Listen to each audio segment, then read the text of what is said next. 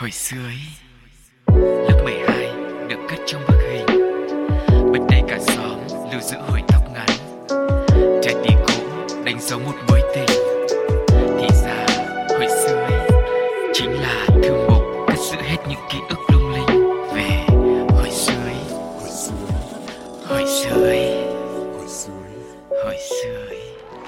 Xin chào các khán giả thân thương, và ngay bây giờ thì chúng ta đã quay trở lại đồng hành với tập tiếp theo của Hồi xưa Ý, cùng với Tom và Sugar ôn lại những kỷ niệm, những ký ức thật là đẹp để mà chúng ta được một lần nữa sống lại với những ký ức của tuổi thơ dữ dội các bạn nha. Ừ, vậy thì không biết hôm nay đã lâu không gặp, cũng như là nhắc lại nhớ sẽ mang đến điều gì đây? Không để cho mọi người phải chờ lâu thêm nữa, hãy bắt đầu chuyến đi quay ngược về quá khứ của chúng ta ngay bây giờ.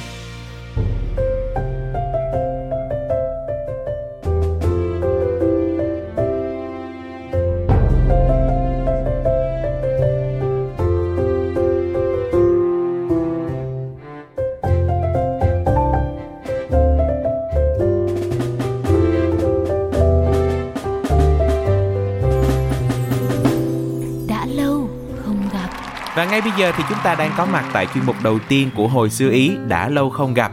Dạo này khi mà lướt mạng xã hội Facebook nè, TikTok nè, thì có rất là nhiều những cái hình ảnh và những cái video clip mà mọi người chia sẻ về cái trải nghiệm lần đầu tiên khi mà đến với cái chuyến tàu điện Cát Linh Hà Đông.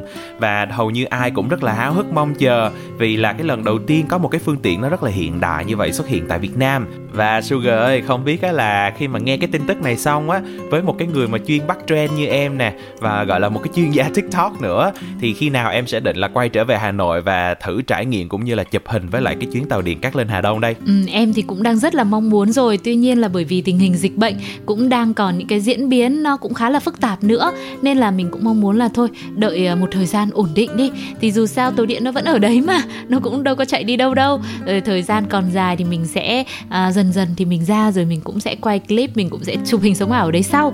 Tuy nhiên rằng khi mà những cái thông tin về tuyến tàu điện Cát Linh Hà Đông này được hoạt động á, sau đó thì em xem những cái phóng sự ở trên ti vi về uh, mọi người, khi mà mọi người đi trải nghiệm cái chuyến tàu điện này, rồi có không chỉ là các bạn thanh niên đâu, mà có cả các bạn nhỏ này, rồi các uh, cô chú, và thậm chí là có các ông bà nữa. Và mình xem thì mình cũng cảm thấy có một cái gì đấy nó nó rất là bồi hồi á. Mình nhìn thấy trong nét mặt của ông bà có một cái điều gì đấy nó cũng rất là tự hào, vui sướng. Và nghe mọi người chia sẻ rằng là à, cả cuộc đời bây giờ mới được ngồi cái tàu điện này một lần. Và em cũng nghĩ đến cái câu chuyện mà ông nội của em đã từng chia sẻ với em ngày em còn nhỏ. Và cái cảm xúc nó y hệt như là lúc mà ông nói về cái phương tiện là tàu điện, hay còn có cái nickname là Tàu Điện Leng Keng ở ngày xưa á. Thì quay trở lại thời gian cũ là ở ngoài Hà Nội cũng có một cái phương tiện như vậy, và mọi người hay gọi nó là Tàu Điện Leng Keng. Thì không biết là anh Tom có biết không? Thực ra thì bản thân anh ở trong miền Nam thì chưa bao giờ nghe tới cái phương tiện gì là tàu điện Leng Keng cả. Thì không biết là cái tàu điện này nè, mà lúc nãy mình vừa mới nhắc đó, nó có khác gì so với cái tàu điện mới xuất hiện Cát Linh Hà Đông không em? Chắc chắn là nó phải khác rồi, bởi vì cái này nó đã rất là lâu rồi. Theo em tìm hiểu thì đến khoảng đầu một nghìn chín trăm chín mươi á, là tàu điện Leng Keng thì nó đã ngừng hoạt động rồi. Cho nên bây giờ nó chỉ còn lại trong ký ức của những người thế hệ trước, mà phải là thời ông bà mình luôn.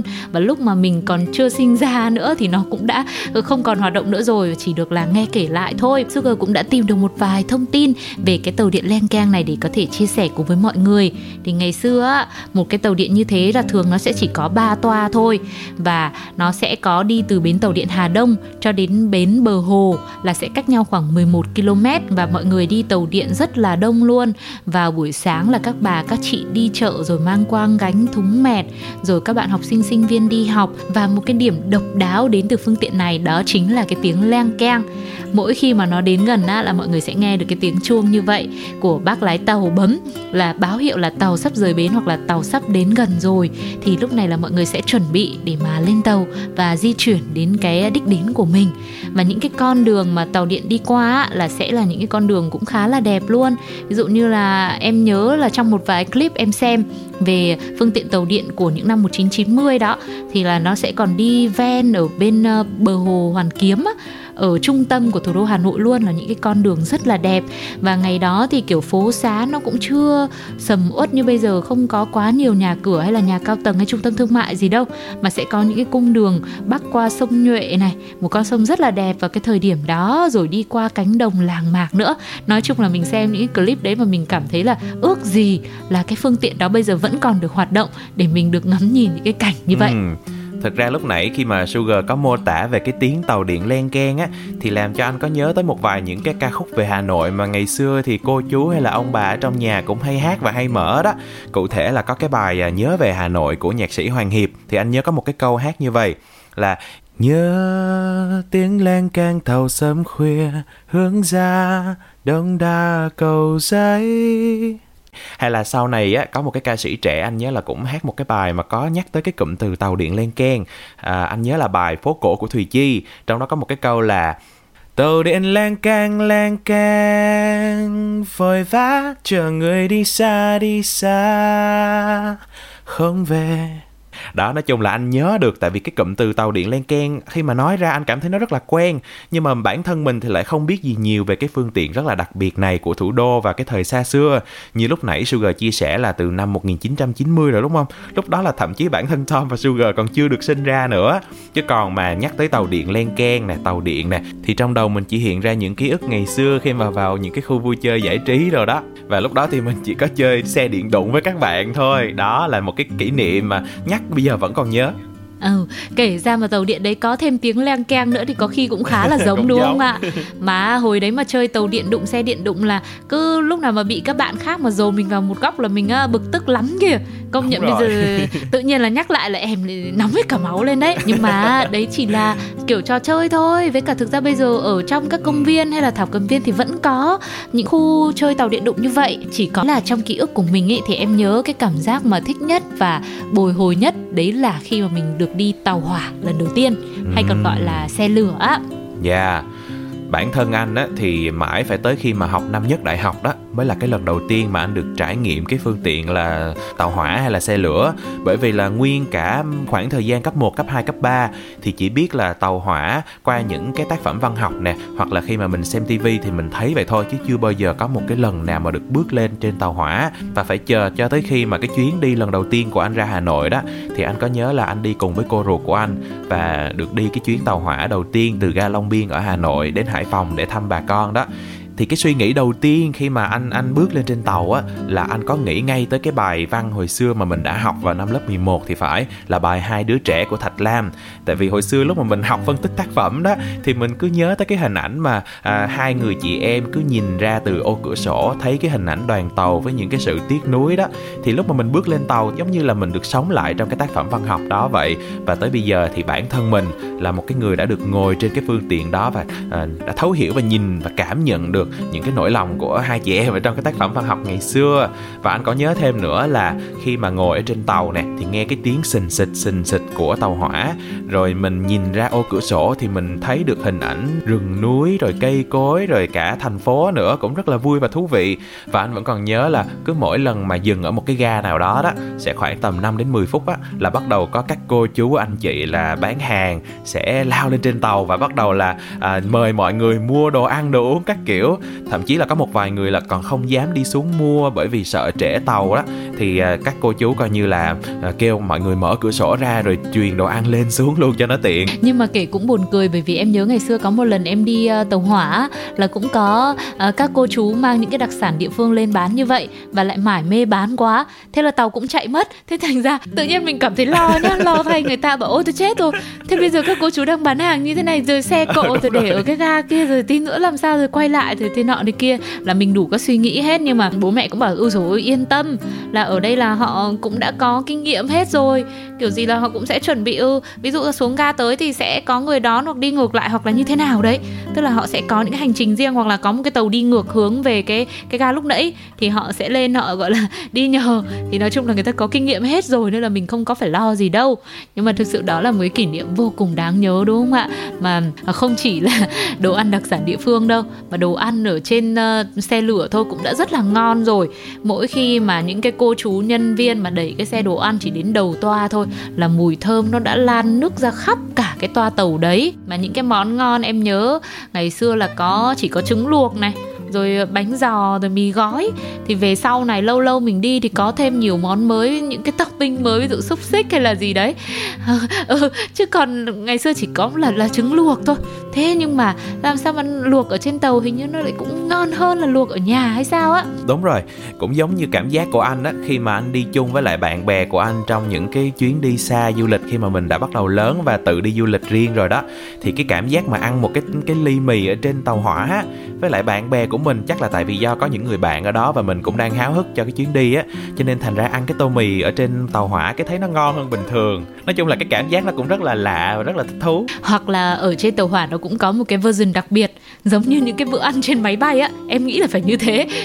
Chứ làm sao mà hương vị nó lại khác như nhiều đến như thế, đúng không ạ? Thì uh, thực sự là hồi đó ngoài cái việc là mình muốn được bố mẹ mua cho đồ ăn ở trên tàu hỏa này, mình còn hơi ga tô một chút xíu với những người mà đã đặt ăn trưa ăn tối rồi. Họ có phiếu ăn, thế là các cô chú nhân viên đi là cứ hỏi ai đã đặt đồ ăn rồi nào thì đưa phiếu đây. Là mình nhìn thấy mọi người cứ thế rút phiếu ra, nhưng mình cứ tò mò, ôi thôi chết, không biết là mua phiếu ở chỗ nào, thế bây giờ lỡ mà không mua phiếu thì có được ăn nữa không. Rồi là những cái tàu hỏa lớn nhiều toa thì còn có uh, cái toa ăn uống riêng cũng rất là hay. Và mọi người khi mà lên đó để mà ăn uống thì nó như là một cái nhà hàng di động á. Thì có lẽ là nếu mà đi xe lửa thì mọi người cũng nên thử một lần nhá. Và quay trở lại cái câu chuyện về cảnh vật khi mà mình đi du lịch hoặc là mình di chuyển bằng cái phương tiện tàu hỏa này, thì lúc nãy là anh Tom nói là mình có thể được ngắm cảnh rất là đẹp rồi, rồi nghe cái tiếng tu tu xình xịch của tàu lửa nữa. Thì một phần nào đó cảm giác của mình cũng rất là dễ chịu. Nhưng mà em thì em nhớ nhất với kỷ niệm là hồi đó được bố mẹ là cho đi du lịch cùng với công ty của mẹ là đi Nha Trang. Thì đi uh, xe lửa, đi cũng phải ngủ qua một đêm ở trên tàu luôn. Bố mẹ mới bảo là cứ ngủ một đêm đi, ngủ đi, xong rồi là sáng hôm sau dậy là đến nơi. Thế thì yên tâm là ngủ, với cả trẻ con mà nghịch một lúc thì là ngủ say lắm, có biết gì đâu. Thế sáng hôm sau đi thì tự nhiên lại cảm thấy là hình như là cái hướng của đoàn tàu nó ngược lại đó. Thế là cuối cùng là cũng bị một cái cú lừa. Rồi bố mẹ bảo là tại vì con ngủ say quá nên là bây giờ là cô chú cho đi về luôn rồi. Thì lúc đấy mãi về sau thì mới xuống đến nơi, mới hoàn hồn, mới biết là à, à bởi vì là đường ray như thế này, rồi là cũng có thể chuyển, là tàu có thể đi được ở cả hai đầu, chứ không phải là các chú là quay ngược lại đâu.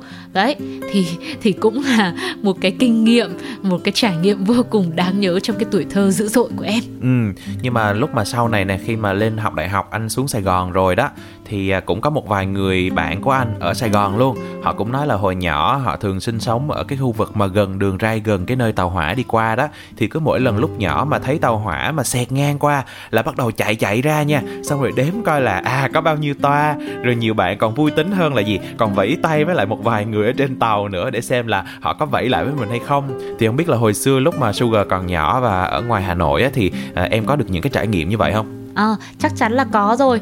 Nhiều khi là em cứ mong là tàu hỏa nó phải thật là dài vào để em đếm cho nó kỹ. Chứ có nhiều đoàn tàu thì nó hơi ngắn, nó hơi ít toa, chưa gì cái vèo cái chưa kịp đếm thì đã đi qua mất rồi. Với cả không chỉ là hồi đó đâu mà thậm chí bây giờ à, vẫn có những tuyến đường sắt nó đi qua những con đường mà mình đi hàng ngày á, ở ngoài Hà Nội á.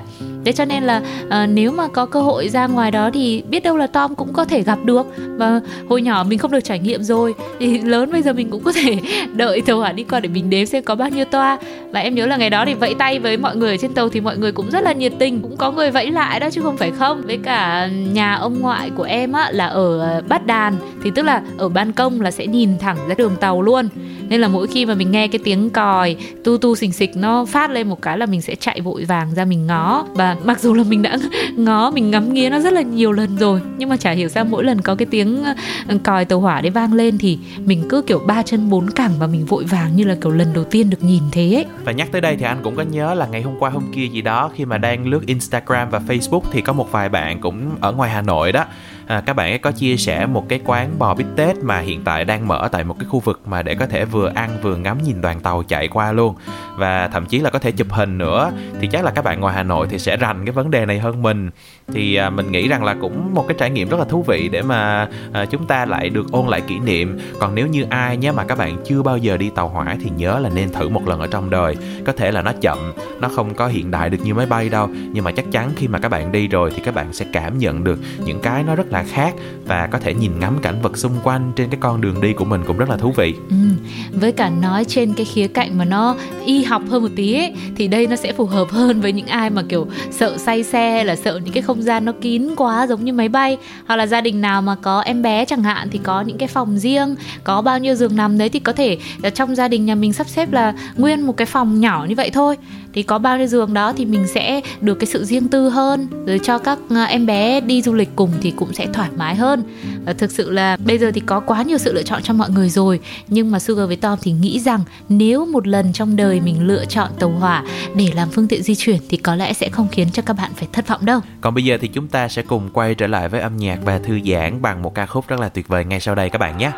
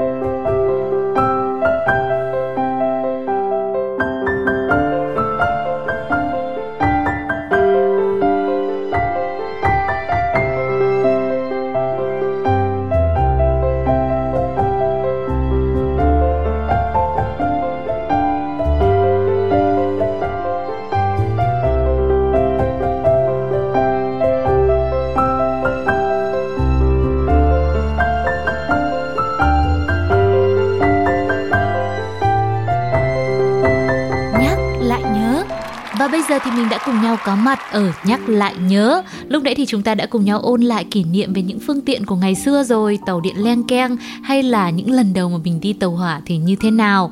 Và Sugar thì nhớ rằng là những cái lúc mà mình được đi du lịch như thế hoặc là đi đâu đó cùng với gia đình á thì sẽ rơi vào khoảng cuối tuần hoặc là vào thời gian mùa hè lúc mà các bạn được nghỉ học thôi.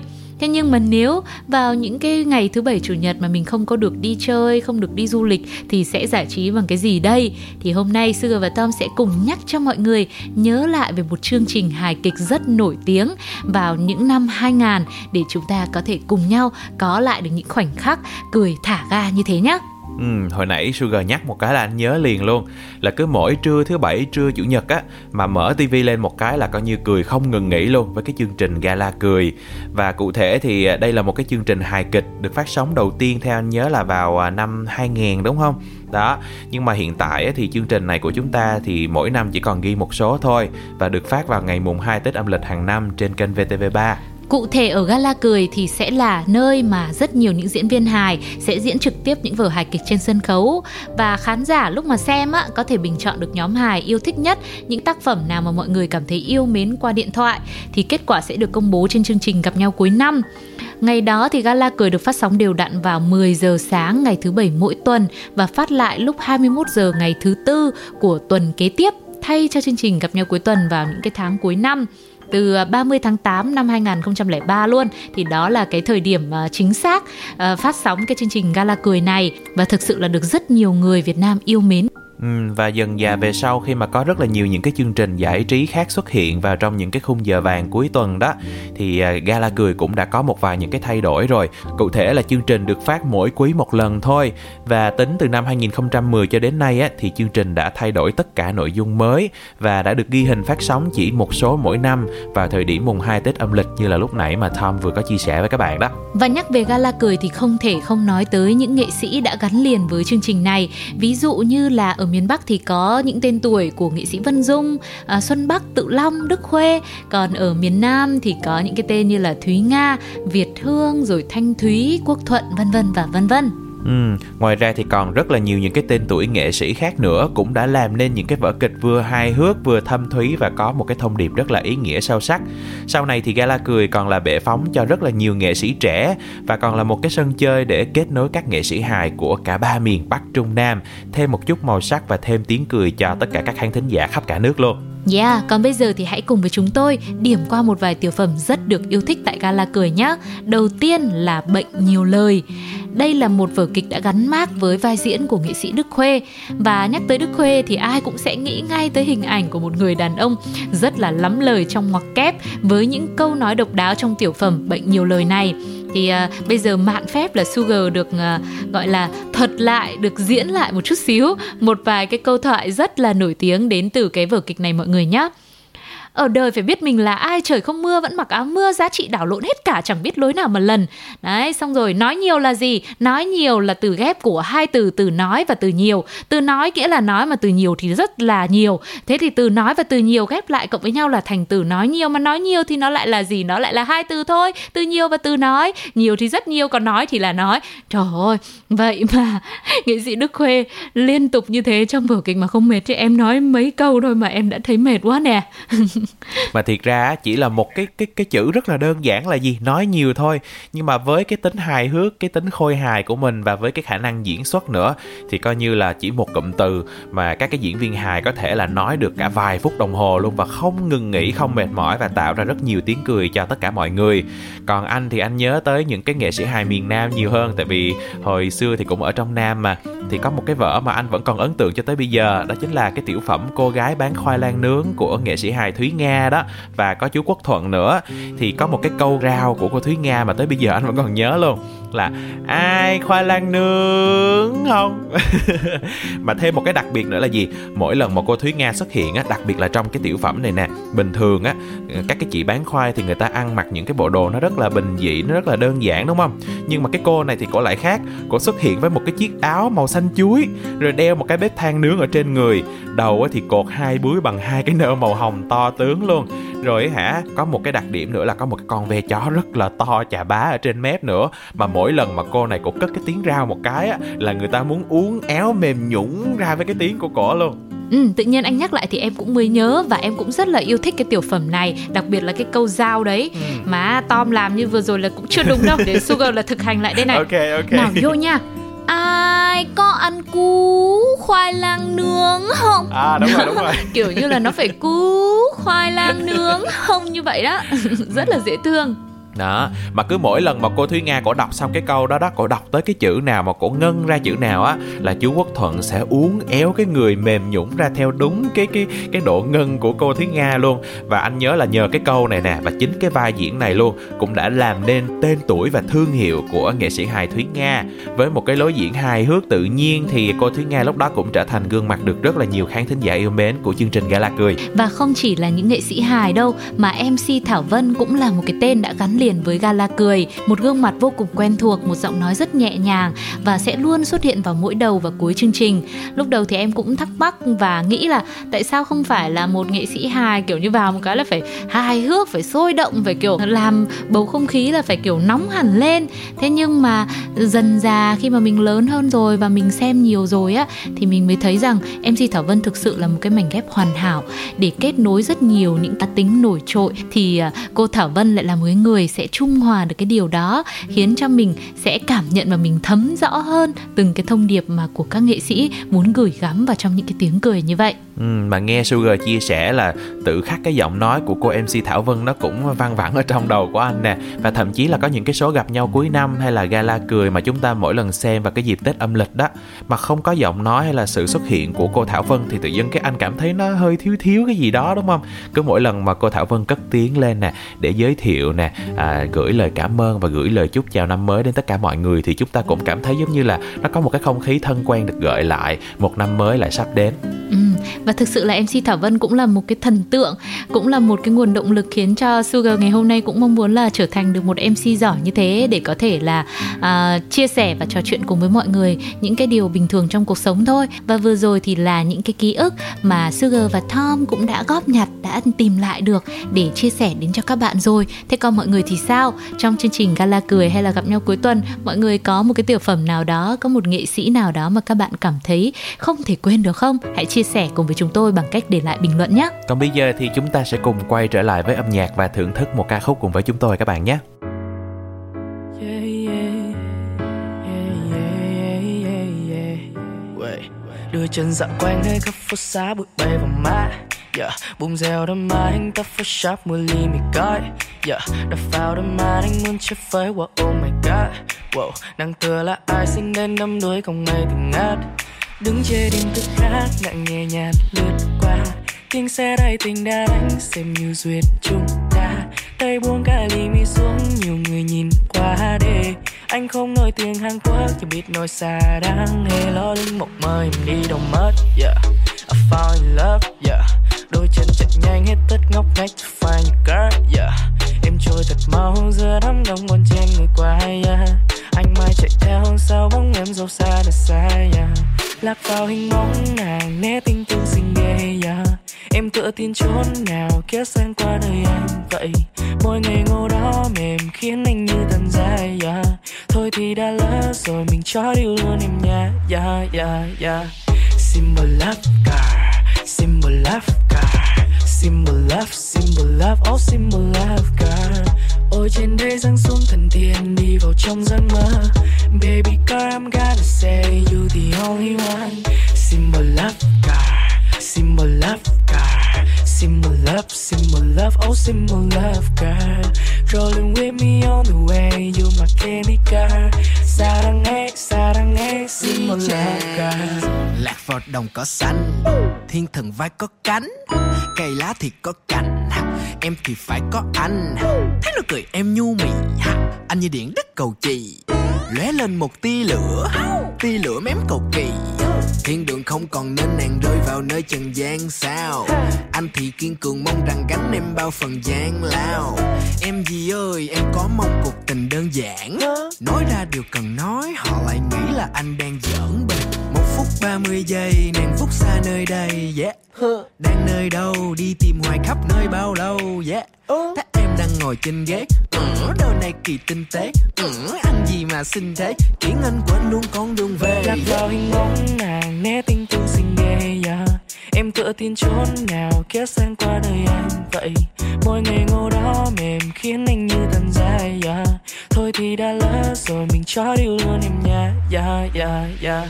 Simple love car, simple love car, simple love, simple love, oh simple love car. Ôi trên đây giáng xuống thần tiên đi vào trong giấc mơ. Baby car I'm gonna say you the only one.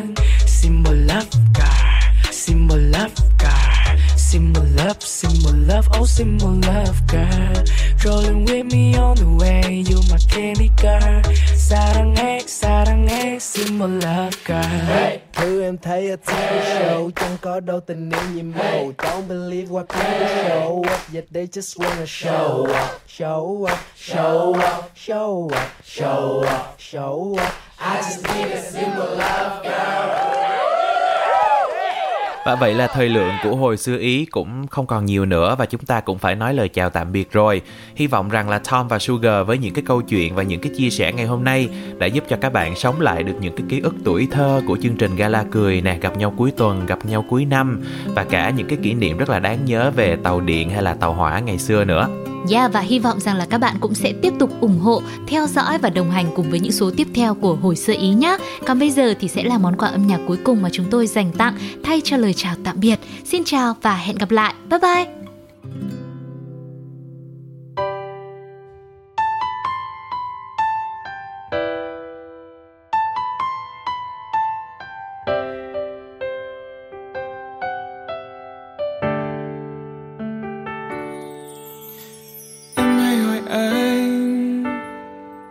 Rằng anh yêu em nhiều không, anh không biết phải nói thế nào để đúng với cảm xúc trong lòng. Khi anh nhìn em là anh thấy cuộc đời anh là quá khứ và cả tương lai, là hiện tại không bao giờ phai. Tình yêu trong anh vẫn luôn thầm lặng nhưng không có nghĩa, không rộng lớn. Chỉ là anh đôi khi khó nói nên lời, mong em hãy cảm nhận thôi. Cao hơn cả núi, dài hơn cả sông, rộng hơn cả đất, xanh hơn cả trời. Anh yêu em, anh yêu em nhiều thế thôi. Vượt qua ngọn gió, vượt qua đại dương, vượt qua cả những áng mây thiên đường. Dẫu có nói bao điều, cảm giác trong anh bây giờ có lẽ hơn cả yêu.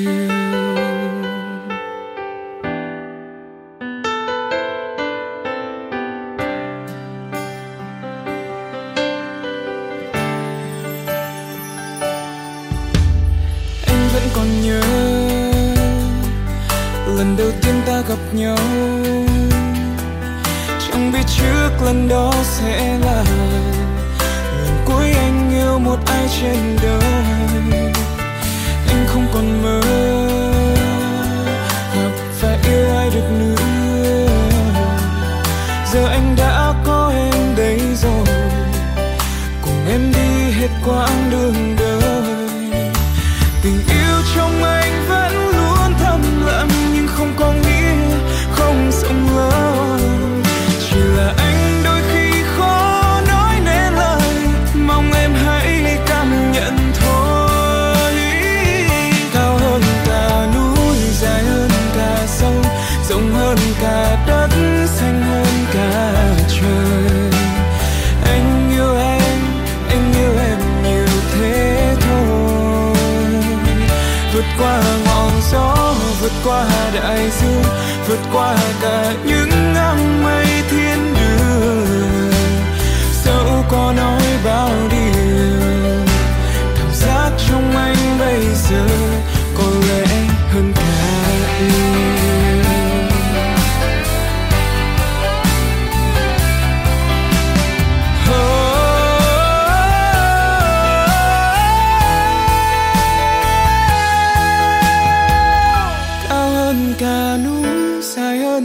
sông, rộng hơn cả đất, xanh hơn cả trời. Anh yêu em, anh yêu em nhiều thế thôi. Vượt qua ngọn gió, vượt qua đại dương, vượt qua cả những nắng mây thiên đường. Dẫu có nói bao điều, cảm giác trong anh bây giờ có lẽ hơn cả yêu. Mm, mm, cảm giác trong anh bây giờ có lẽ hơn cả yêu.